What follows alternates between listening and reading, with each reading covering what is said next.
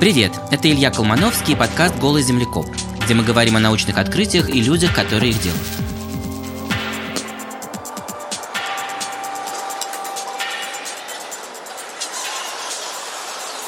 Звук, который вы сейчас слышите, это пещера во Вьетнаме, где живут сотни тысяч летучих мышей. В первых двух выпусках мы говорили о том, как с коронавирусом сталкиваемся мы, люди, а сегодня я хочу попробовать посмотреть целиком на планету глазами вируса и увидеть, как он меняет хозяев, переходит от летучих мышей к людям, и посмотреть, куда пойдет дальше. Этого пока никто точно не знает, но есть ученые, настоящие сыщики, которые ловят вирусы в полях и лабораториях и видят в них не только угрозу, но и загадку. Человек, с которым я поговорил первым, сегодня по двенадцать часов в день просто делает анализы москвичей в своей лаборатории, а в нормальной жизни он колесит по Гвинее или Вьетнаму в поисках новых резервуаров возбудителей опасных болезней. Меня зовут Марат Макенов. Я работаю научным сотрудником в Центральном научно-исследовательском институте эпидемиологии. Наша основная цель – это поиск возбудителей различных заболеваний человека.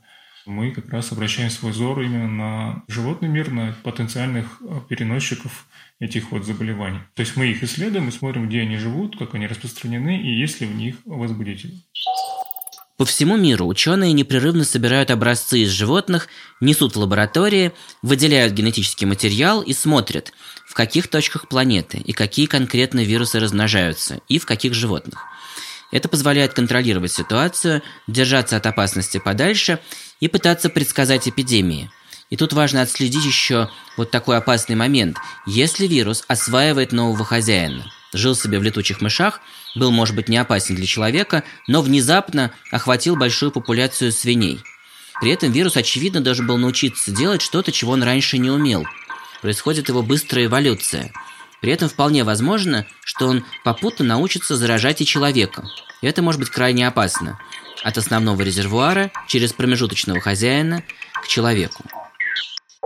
Чаще всего мы либо собираем клещей, либо отлавливаем их прокормителей, либо резервуарных хозяев разных инфекций, то есть животных. Это чаще всего мелкие грызуны или летучие мыши. Наиболее яркое событие, когда в Гвинее, в просторном широком гроте пещеры, ты вдруг оказываешься окружен сотнями или, может, даже тысячами летающих по кругу летучих мышей. Но это в свете фонаря, это такое впечатляющее зрелище. А это опасно? Потенциально, да, конечно, это опасно, потому что все-таки это Западная Африка, и в этих летучих мышах весьма вероятно могут быть очень опасны для человека вирусы.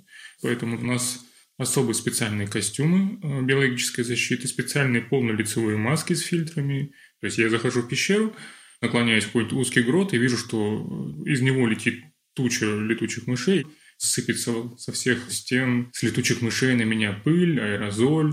Я оказываюсь в этом облаке, но я понимаю, что я полностью защищен.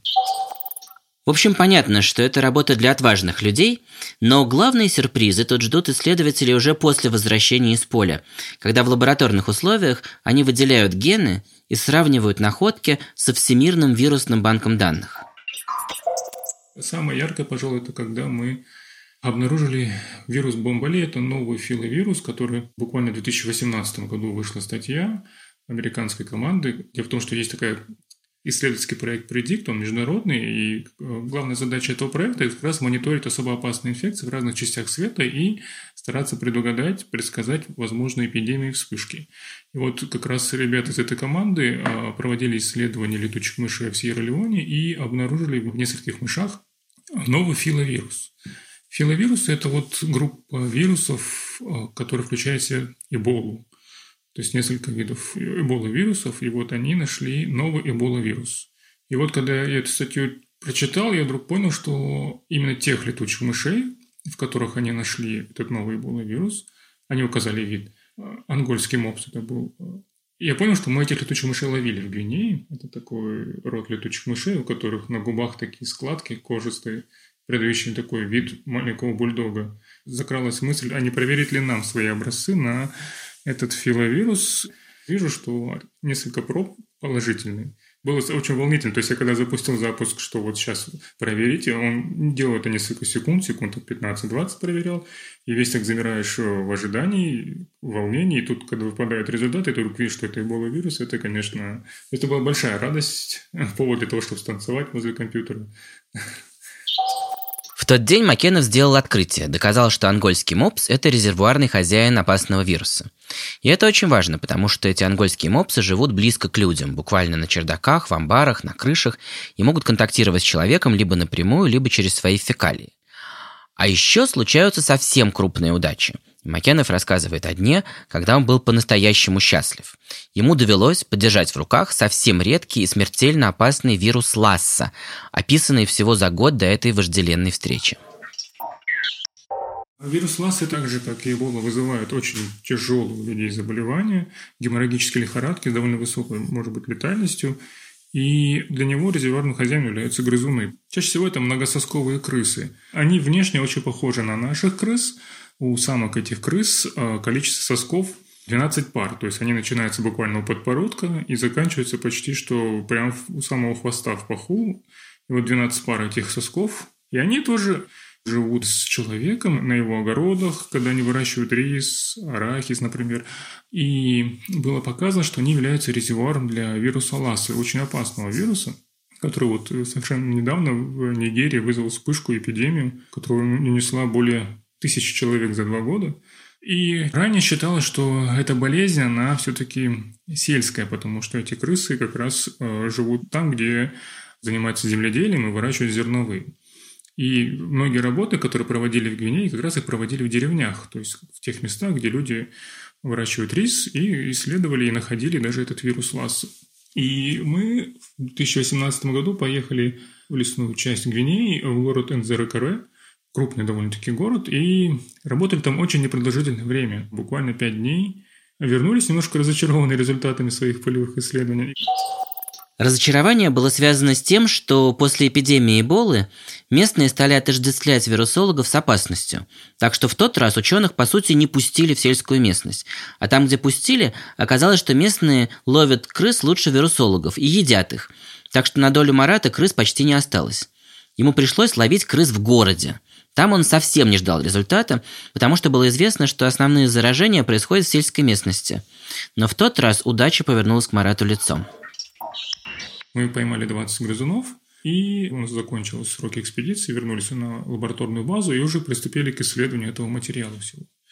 И вот когда мы уже начали их исследовать, то мы вдруг обнаружили, что из этих двадцати грызунов, девятнадцать из них, из этих девятнадцати, восемнадцать оказалось инфицированным Лассой. То есть в каждой из них был вирус Ласса, причем в таких очень высоких концентрациях, и это нас, конечно, шокировало. То есть сразу же резко все меняется. Если до этого мы основной наш, скажем так, фокус внимания направляли именно на бактериальные инфекции, то теперь стало понятно, что здесь есть гораздо более важный, более опасный возбудитель, который грозит местному населению, причем грозит довольно существенно, потому что это крупный город. И в нем как раз жители могут буквально ходят рядом с тем, что может вызвать серьезную эпидемию.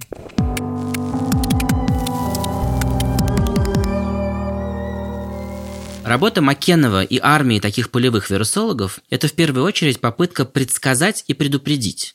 Но сегодня мы находимся в принципиально новой ситуации.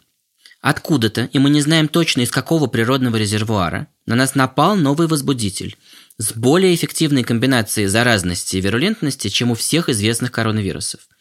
Мы не можем прямо сейчас выяснить, откуда он возник, как он стал таким. У нас нет всей нужной информации. Не знаем, значит, не можем обезопасить себя на будущее от таких же вспышек. Еще раз, давайте зафиксируем, в какой точке мы находимся вот с этим SARS-коронавирусом два, который сегодня есть у человека. Как он в нас попал? От китайских летучих мышей-подковоносов? Или от какого-то промежуточного хозяина? Где и как он мутировал? Какие конкретно свойства он приобрел? Как нам нужно изменить свое поведение, чтобы в будущем принципиально снизить риск пандемии? Нужно разобраться в том, как именно менялся вирус на пути к человеку, что сделало его таким заразным и таким смертельным. И здесь я хочу рассказать о том, как расследования ведут люди из другой профессии, из вычислительной геномики. Yes, I'll give you a crash course in Chinese name pronunciation. X U H U A is pronounced uh, like a Xuhua. Давайте я объясню, как произносятся китайские имена. X Y H U A произносится как Xuhua. X Y A как Xia. Меня зовут Xuhua Xia. Я профессор биологического факультета Университета Оттавы. Я узнал о работе профессора Шья из пресс-релиза журнала молекулярной биологии и эволюции, который я получил под эмбарго неделю назад, и был сразу же поражен заголовком. Новые данные указывают на собак как на возможного промежуточного хозяина SARS-коронавируса два. Но вместо того, чтобы сразу выпускать подкаст под заголовком «Во всем виноваты собаки», я все-таки решил поговорить с профессором, а также прочитать оригинал его статьи, у которой гораздо более умеренный заголовок. Оказалось, что собака как переносчик – это просто гипотеза. И на самом деле все сложнее и гораздо интереснее. Профессор Ща пытается вычислить события последних лет на кончике пера. Его аналитика похожа на детектив. Он ищет следы ключевых событий прошлого в последовательностях вирусных генов. Не вставая с кресла, он, глядя в банк данных, построил логические цепочки, которые помогают узнать, что же мы упустили и что делал вирус, подспудно готовя нам пандемию. Возможно, он нашел очень важные куски пазла, с помощью которых мы сможем понять, как вирус добрался до человека. The intermediate host is typically an animal that bridges human... Промежуточный хозяин – это мост между диким животным, резервуаром вируса, летучими мышами, мангустами, другими существами и человеком. Если знать, кто промежуточный хозяин, мы сможем себя изолировать от него. А еще можно понять, как происходит эволюция вирусов в таких промежуточных хозяевах. Это поможет предсказать появление будущих патогенов. И к тому же, понимание того, как произошел переход от дикого резервуара к человеку, поможет лучше понимать, как менялся вирус и как он сделался таким, как сейчас. Так что это важно, как можно скорее найти промежуточного хозяина. В поисках промежуточного хозяина вируса профессор Шья применяет уникальный инструмент. Оказывается, не только вирусы оставляют следы на хозяевах в виде антител в плазме, оспин на лице и убитой печени. Оказывается, хозяева тоже оставляют следы на вирусах. Следы борьбы против иммунитета человека. И конкретно против системы зэп. Такого белка с цинковыми пальцами, которые умеют буквально хвататься за вирус и разрушать его. Зацепкой и ориентиром для системы зэп служит одна тонкая деталь, которая была открыта случайно. Это открытие началось с такого экспериментального наблюдения, что в лаборатории какие-то вирусы хорошо растут на клетках млекопитающих, а какие-то растут плохо. В наше время, во время такой биг-даты, такие проблемы могут решаться нахрапом и в лоб. Можно просто потребовать от компьютера, чтобы он анализировал тысячи геномов вирусов и выяснял, в чем формальные различия. И компьютер выдал такую странную, непонятно к чему относящуюся вещь, что вирусы, которые растут плохо, отличаются тем, что в их геномах среди бесчисленных повторов самых разных букв. Часто случается такое, что после буквы «С» идет буква «Г». Вот такие пары в их длиннющих геномах встречаются часто. А вирусы, у которых после «С» никогда не идет буква «Г», выживают гораздо лучше. Ну, то есть, что значит часто? На тысячу букв десять таких парочек. Это уже плохо для вируса, и он тогда дохнет. Поначалу было совершенно непонятно, в чем дело, а потом выяснилось, что в клетках млекопитающих есть вот эта система зэп, которая как раз метит в такие парочки, и, найдя их, уничтожает и деградирует вирусные частицы. Люди даже попробовали эксперимент. Если искусственно увеличивать частоту именно этой парочки в геноме вируса, вирус начинает хуже выживать. Однако случаются условия, где-нибудь, в каких-то организмах, в каких-то тканях, когда вирусу выпадает возможность попытаться в течение некоторого времени приспособиться и подстроиться под эти жестокие правила игры.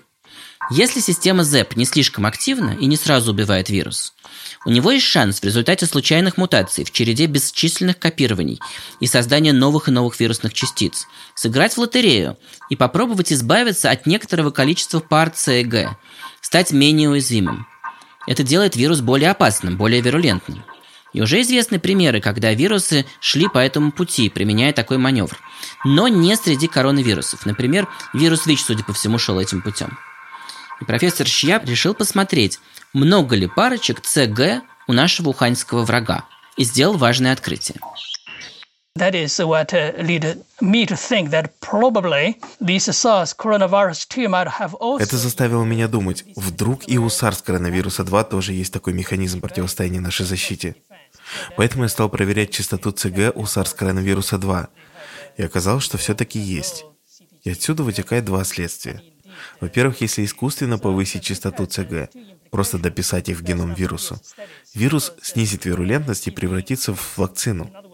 Второе следствие – те пары ЦГ, которые остались в геноме вируса, остались там, потому что без них никак нельзя. Они важны для вируса, а значит, если их наоборот убрать, это тоже сделает вирус менее вирулентным и превратит в вакцину.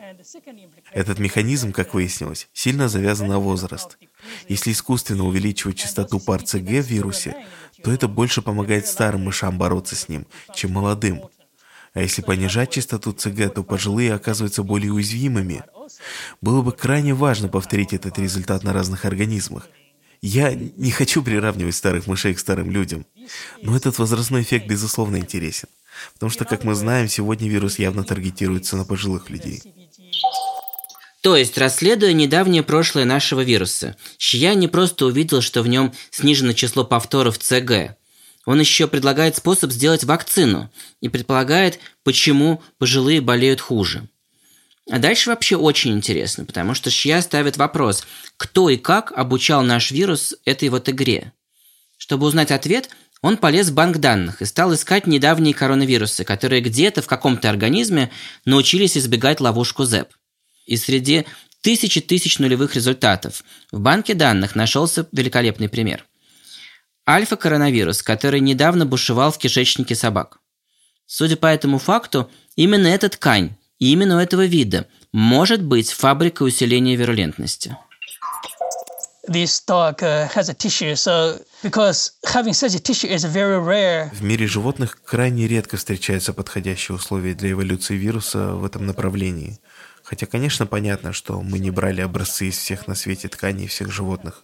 Возможно, найдутся и другие примеры. Если представить себе, что мы собрали такую невероятную коллекцию, а собака таки осталась единственным примером, это было бы доказательством ее роли как промежуточного хозяина. Пока что моя гипотеза не очень прочно обоснована, но она остается возможной. Я спросил у Ща, какие организационные последствия у этой его гипотезы. Надо ли нам уже держаться подальше от собак и опасны ли они? Нет,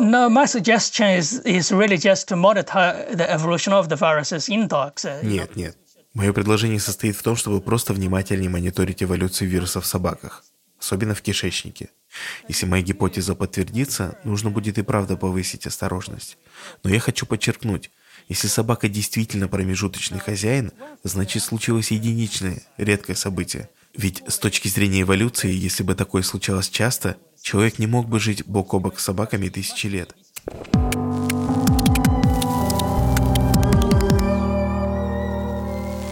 Открытие профессора Ща теоретически может стать причиной более плотного мониторинга коронавирусов у собак. Но в реальной жизни и у собак, и у кошек масса приключений на почве ковида.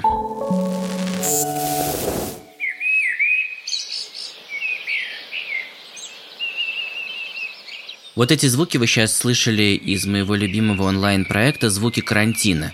Сейчас по всему миру в разных городах записывают усилившуюся вокальную активность птиц и слышат те виды, которых давно не слышали. И много мемов про то, что природа настолько очистилась, что и дальше что-нибудь. Но на самом деле все далеко не так идиллично. Наша пандемия для начала бьет по животным, чья жизнь зависит от нашей, городским собакам и кошкам. Они за последние годы стали целиком зависимы от людей и сейчас теряют привычную поддержку. Люди перестают их кормить, и это проблема для тех собак и кошек, которые жили на постоянном пайке. А те же, кто сам промышлял объедки общепита и в парках, те лишились и этого ресурса. Парки закрыли, общепит закрыли. По прогнозам специалистов, такие животные сейчас должны вымирать, дичать и подвергаться уничтожению. Вот что говорит об этом исследователь стаи городских собак Алексей Верещагин. Для любого животного кардинально поменять источник питания. Если ты всю жизнь знал, что тебе по утрам выносят корзинку, там каши, а вдруг ты понимаешь, что теперь тебе этих мышей надо ловить не одним для развлечений гурманского поедания, а теперь тебе нужно только и не питаться, это, конечно, кардинально меняет всю поведенческую структуру животных. С собаками, наверное, даже посложнее, потому что их источников пропитания значительно меньше. Охотиться им, по большому счету, не на кого, и главное, что ни у кого из них нет этого опыта. Варианты с агрессией очень возможны. К сожалению, бродячие собаки, живущие в городе, как раз имеют эту адаптацию, что если с волком это всегда огромная проблема, для волка крайне сложно преодолеть страх перед человеком. У собак это выражено значительно меньше, следовательно, рассматривать человека как объект агрессивного воздействия они могут значительно легче. Вряд ли они переключатся на нас как на пищевой ресурс, добывать нас как добычу они не будут. Еще, думаю, очень не скоро. Жрать нас как источник мяса, но при этом э, агрессивно, например, прогонять нас, если они идут на курс. Понятное дело, что сейчас уровень агрессии будет явно выше. Но проблемы городских собак и кошек – это только начало. Угроза для мира животных глобальная. Я пробую просто сместить фокус у себя в голове. Это полезно при любом конфликте. Да, природа кишит вирусами, и они могут нас заражать, но если перевернуть картинку, то семь миллиардов мечущихся по глобусу двуногих – это потенциальный резервуар вирусов, опасных для животных. И вот уже зоологи говорят, что в этом полевом сезоне им лучше просто не приближаться к объектам изучения, не брать их в руки, чтобы не заразить ковидом. Последствия могут быть катастрофическими. Меня зовут Владимир Денец, я работаю профессором в Университете Теннесси. На месте зоологов, которые собираются брать в руки диких животных, я бы вообще не отправлялся в экспедицию, потому что мы пока не знаем, какие из диких животных восприимчивы к этому вирусу, и лучше не рисковать. Из тех немногих видов, которые были протестированы, выяснилось, что вирус передается среди хорьков, его цепляют кошки и собаки, правда, у собак он проходит бессимптомно. По биохимическим данным должны быть восприимчивы все приматы Старого Света, обезьяны, человекообразные нет. Понятно, что он представляет опасность для любых летучих мышей, кроме тех, у которых он изначально водился. А какие это были летучие мыши, тоже никто точно не знает. Вирус, видимо, происходит из Южного Китая, то есть для российских летучих мышей, в частности, надо исходить из того, что он может представлять опасность для всех. Он может быть для них новым, и человек может оказаться промежуточным хозяином, который перенес. Да. Вполне возможно, что с ними ничего не будет, но риск настолько велик, что лучше не рисковать. Известно много случаев, когда дикие животные заражались от людей, когда люди заносили заразные болезни на новые континенты и заражали местную фауну. Есть случаи, когда люди занесли на одежде или обуви грибок из Европы в Северную Америку, из пещер. И в Северной Америке это вызвало массовое вымирание летучих мышей, несколько видов вполне возможно вымрут окончательно. Десятки миллионов летучих мышей погибли за последние несколько лет. Вирус желтой лихорадки теперь циркулирует у южноамериканских обезьян после того, как его завезли из Африки люди. А проказы циркулируют в Северной Америке у броненосцев, которые тоже заразились от людей. Дело в том, что когда мы чем-то заражаемся, мы сразу про это узнаем, а когда мы заражаем диких животных, в большинстве случаев это остается никому неизвестно, они просто тихо исчезают и все. И таких случаев, когда дикая фауна исчезает по непонятным причинам, на самом деле очень много.